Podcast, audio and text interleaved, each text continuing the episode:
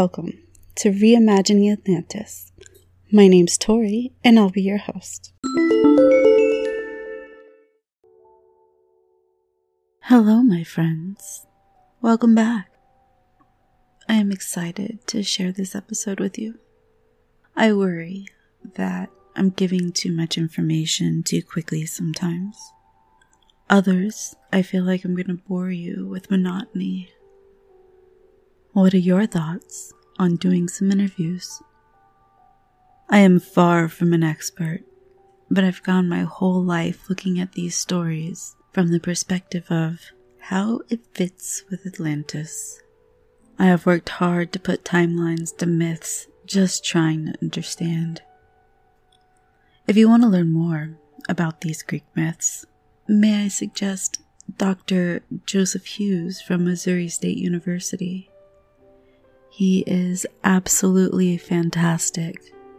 And I would love to have a sit down conversation and interview with him. I can't tell you how many times I've listened to his lectures on YouTube. I have lost countless hours of sleep fascinated by his retellings. Because of you, this podcast continues to grow. I thank you so much for your support. I have a few special supporters out there, and while we may not speak, know that you are thought of and appreciated. I hope you enjoyed last week's episode. Diodorus has had so much to unpack in his explanations, but I felt like Diodorus needed a voice of his own, so I just lent him mine. Prior to the passage on the Atlanteans, Diodorus talks about the Libyan Amazons. When I first read Book 3 of Diodorus' account on the Amazons and the Atlanteans, I went down the rabbit hole pretty deep. What a story. In many ways, I'm still processing it. I love DC's Wonder Woman, especially the new remake they borrowed so heavily off at the myth of the Amazons. I would love to one day talk to you about some wild theories of mine regarding them. Remember, history is written by the conquerors. What do you think about these myths? Do you think they could be true? For this episode, I'll be using Diodorus' account of the Libyan Amazons. He wrote a very complete history of Greek myths up to Alexander the Great. He died around 120 BCE.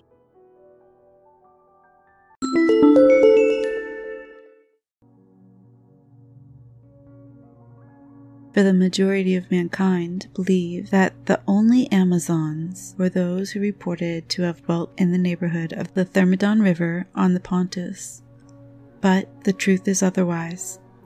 Since the Amazons of Libya were much earlier in point of time and accomplished notable deeds, the ancient name of the Terme River is the Thermodon, and the surrounding region was called the Pontus. This is a short river in the Samsun province and Turkey that drains into the Black Sea. The source of the water is from the Pontic Mountains, Here's Diodorus' taking about the more famous Amazons that created the city called Themyscira. The myth of Wonder Woman comes from the Themyscrian Amazons. Diodorus is pointing out the differences between the two. So let's go back to what Diodorus is saying about the Libyan Amazons. Now we are aware, to the many who read this account, the history of this people will appear to be a thing unheard of and is entirely strange. For since the race of these Amazons disappeared entirely many generations before the Trojan War, whereas the women about the Thermodon River were in their full vigor a little before that time. It is not without reason that later people who are also better known would have inherited the fame of the earlier, who are entirely unknown to most men because of the lapse of time. Do you remember when I told you that most of ancient Athens' texts had a bias against women, and some of men's mightiest deeds were from the destruction of a woman. Diodorus will give us a pretty strong account of that. For example, Theseus, the legendary king of Athens, who liberated the Athenian people, was not a very nice guy towards women. You got to hear a taste about it in two brief mentions with Ariadne after she helped him kill her half brother. She left with him and abandoned everything, and he abandons her on the next available island, then marries her little sister. He also thought that he was owed the most beautiful woman and kidnapped and potentially raped and impregnated Helen of Sparta.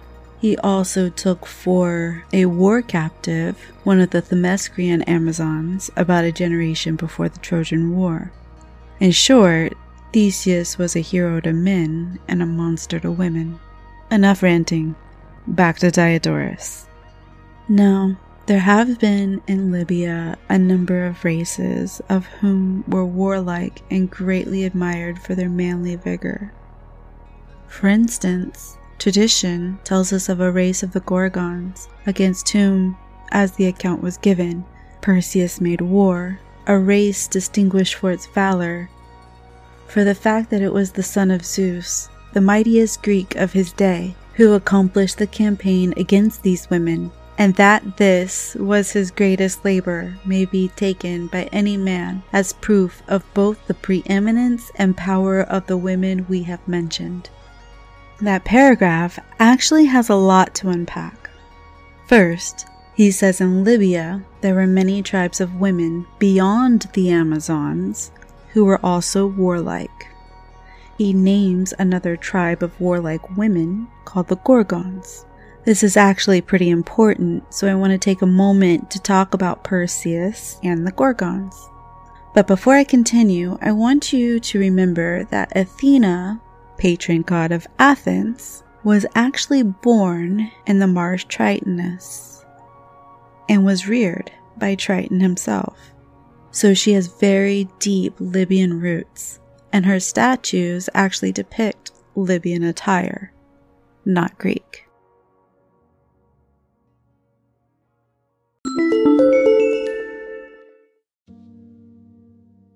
So let's go back with Danis and his one remaining disobedient daughter, Hypanestra.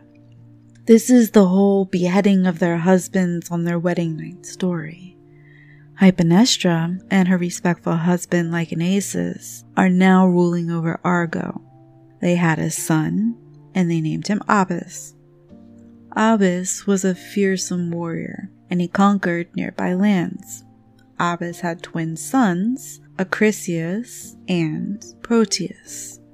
Now let's shift our story back to Acrisius. Acrisius was now the ruler of Argo, and he decided to take a trip to the Oracle of Delphi because he was having a hard time having sons. The oracle told him that his daughter's son would kill him. Acrisius was so aggrieved on his way home because he loved his daughter, Danae, so much. On his way home, he started thinking of ways to prevent his death. He could kill his daughter, but the gods really didn't like it when you did that because killing your family members incurs miasma. So he reveled in joy when he came up with this foolproof plan he would lock away Danae in a bronze tower so she could never get pregnant. That seems fair, right? Oh, well, hold my beer, says Zeus, and he turns himself into this golden liquid like substance. And he began tapping at Danae's window. Night after night, this golden goo would tap until finally Danae opened up the window and Zeus showered his golden rain all over Danae, and she became pregnant and eventually gave birth to a beautiful baby boy named Perseus. Acrisius became enraged and locked Danae and Perseus in a chest and threw them out into sea. You see, if Acrisius didn't kill them himself, then he's not guilty and therefore does not incur miasma.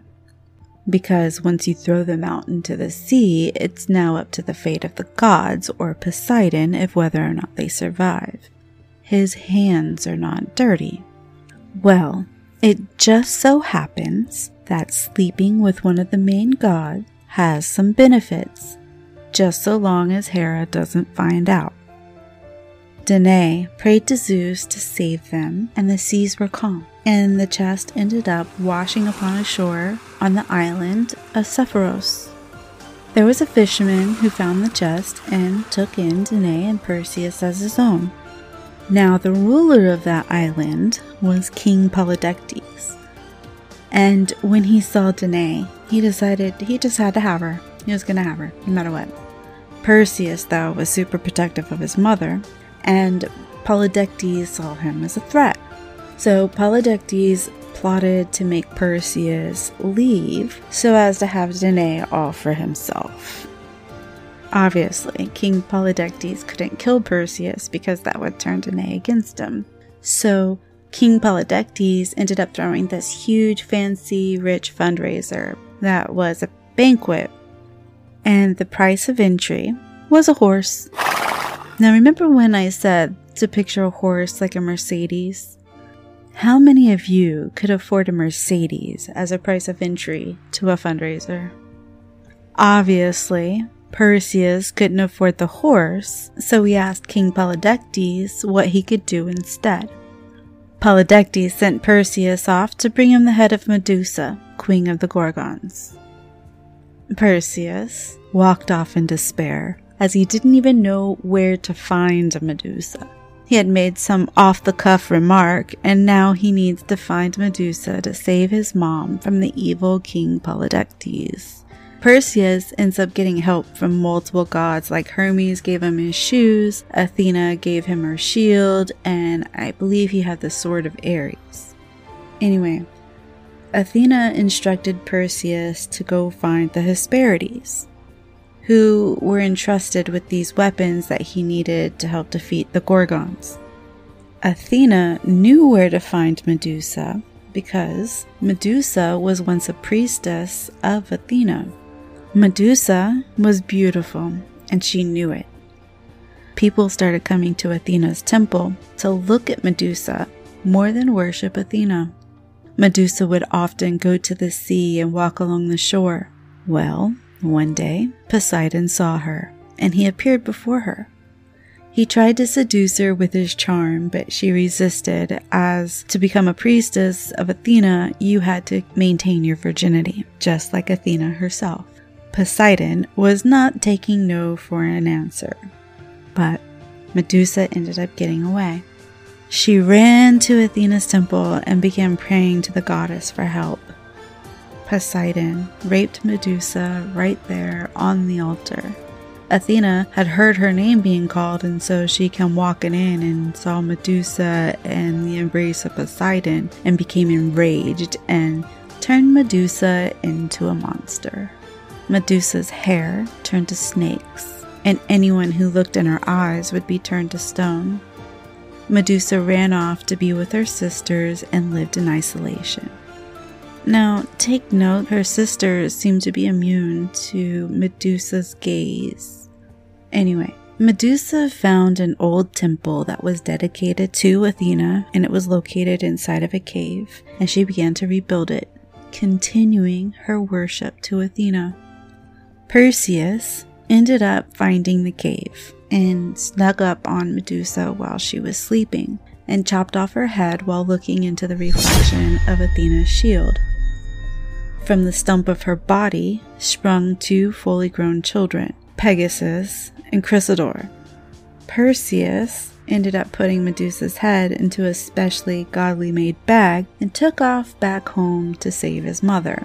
Now, I do want to stress that we're still in Libya here. That cave and temple of Athena was also in Libya. I also think that the original temple where Medusa was raped was in Libya as well. But I'll get to that later.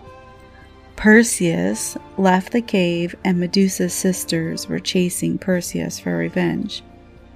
Perseus came upon King Atlas of Atlantis and asked for hospitality. Atlas refused, so Perseus took out Medusa's head and turned him into stone, making the Atlas Mountains. Meanwhile, Perseus didn't head straight home to save his mom. Instead, he needed to lose the Gorgons, so he went over to Ethiopia to check things out.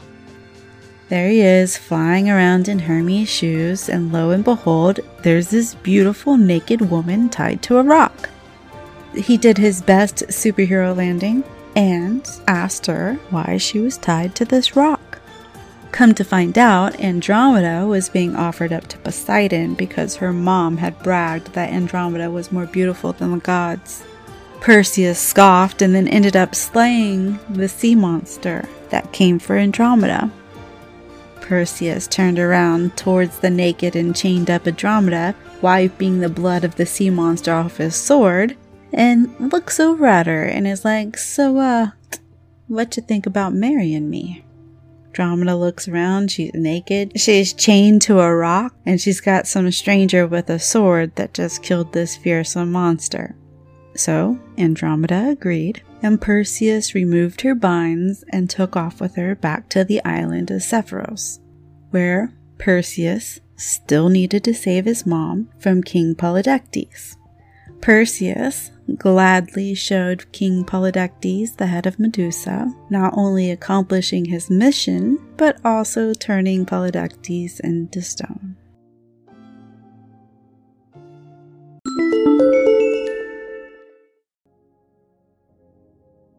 After Queen Myrina defeated the city of Cerne, and the Atlanteans surrendered their city under the terms of capitulation, Diodorus tells us about what happens when Myrina wages war on the Gorgons, who were the neighbors of the Atlanteans.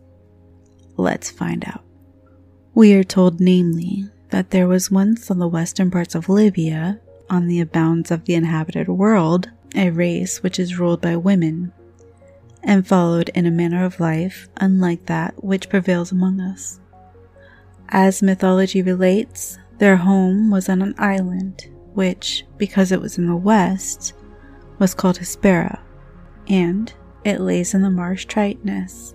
This marsh was near the ocean, which surrounds the earth, and received its name from a certain river, Triton, which emptied into it.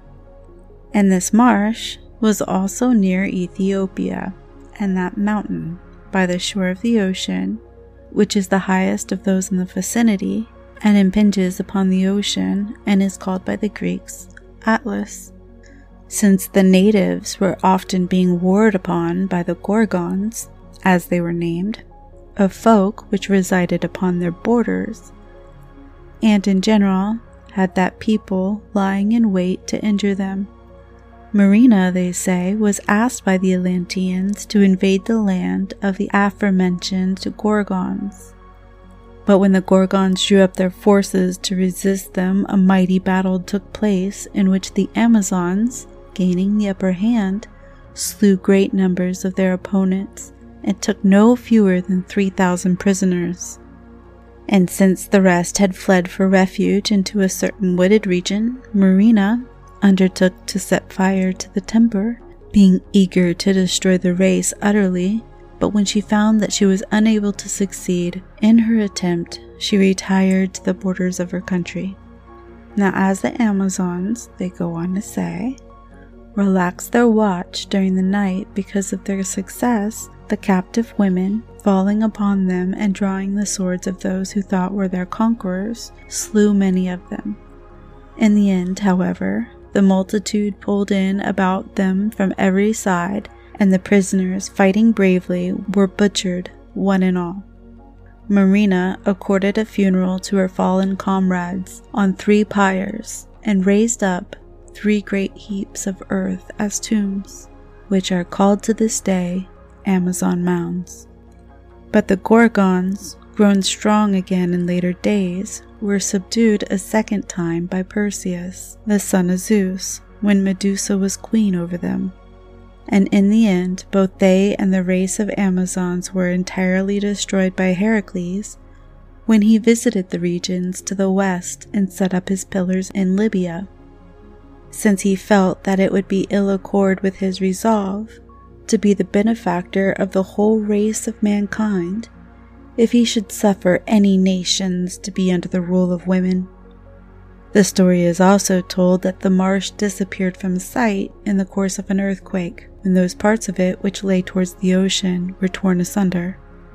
As for Myrina, the account continues, she visited the larger part of Libya, and passing over into Egypt, she struck a treaty of friendship with Horus, the son of Isis, who was king of Egypt at that time and then, after making war to the end upon the Arabians and slaying many of them, she subdued Syria.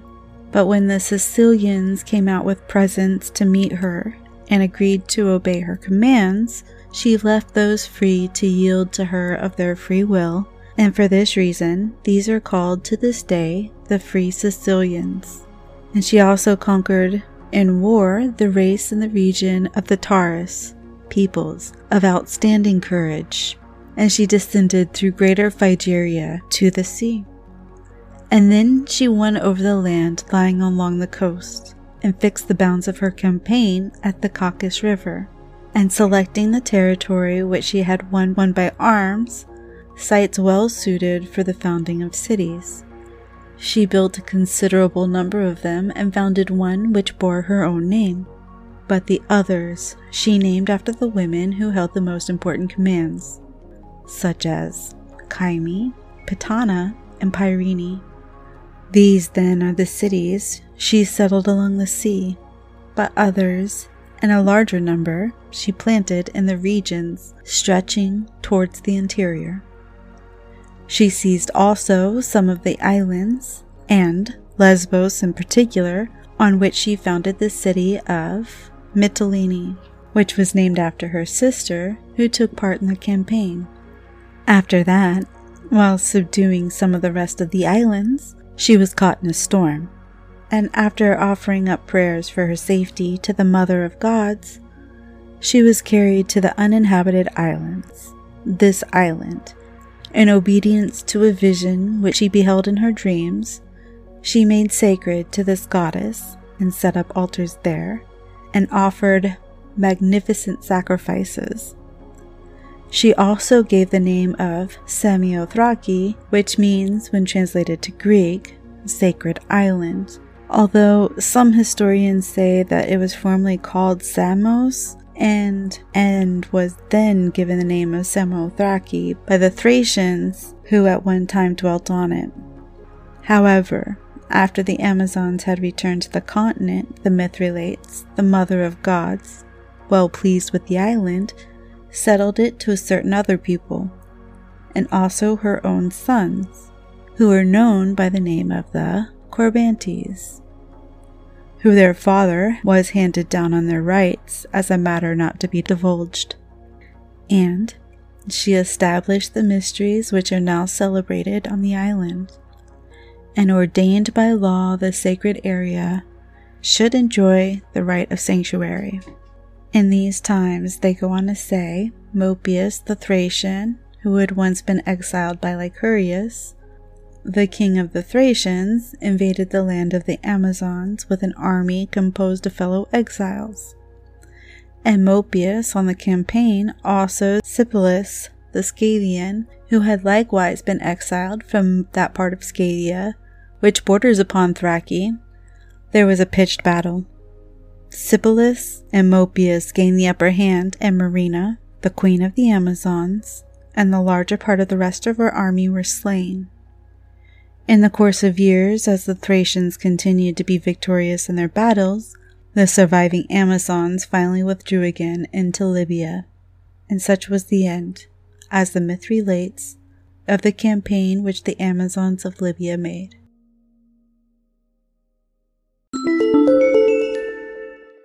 Thank you so much for continuing to listen. Your support means everything to me. If you want to help make this podcast grow, please subscribe and tell just one other person about this podcast today. We are each our own hero in this story we call life. That means one person has the power to change everything. Who is the one person you tell today? Hero. Let's help keep Atlantis alive, or at least reimagined. A new episode will be released every Thursday at 9 p.m. See you then. Wait, are you still here? Thank you. It's appreciated. Here's a clip for next week's episode. The famous Temple of Solomon probably was a copy of the Melkart Temple in Tyre. This temple showed two big columns, one made of gold and the other made of precious stones, which were called Columns of Melkart. That name was later assigned to the Rock of Gibraltar too, and then was altered to the Columns of Hercules. Today, it is assumed that Melkart originally was a manifestation of the Phoenician god of vegetation. There are reports that Heracles was killed by Typhon, which Typhon is also equal to Baal Haman. So remember, Baal means master, right? So that's kind of like your title. So where Haman would be more of the name in his journey through Libya. But then he was resuscitated by Iolaus using the smell of quails.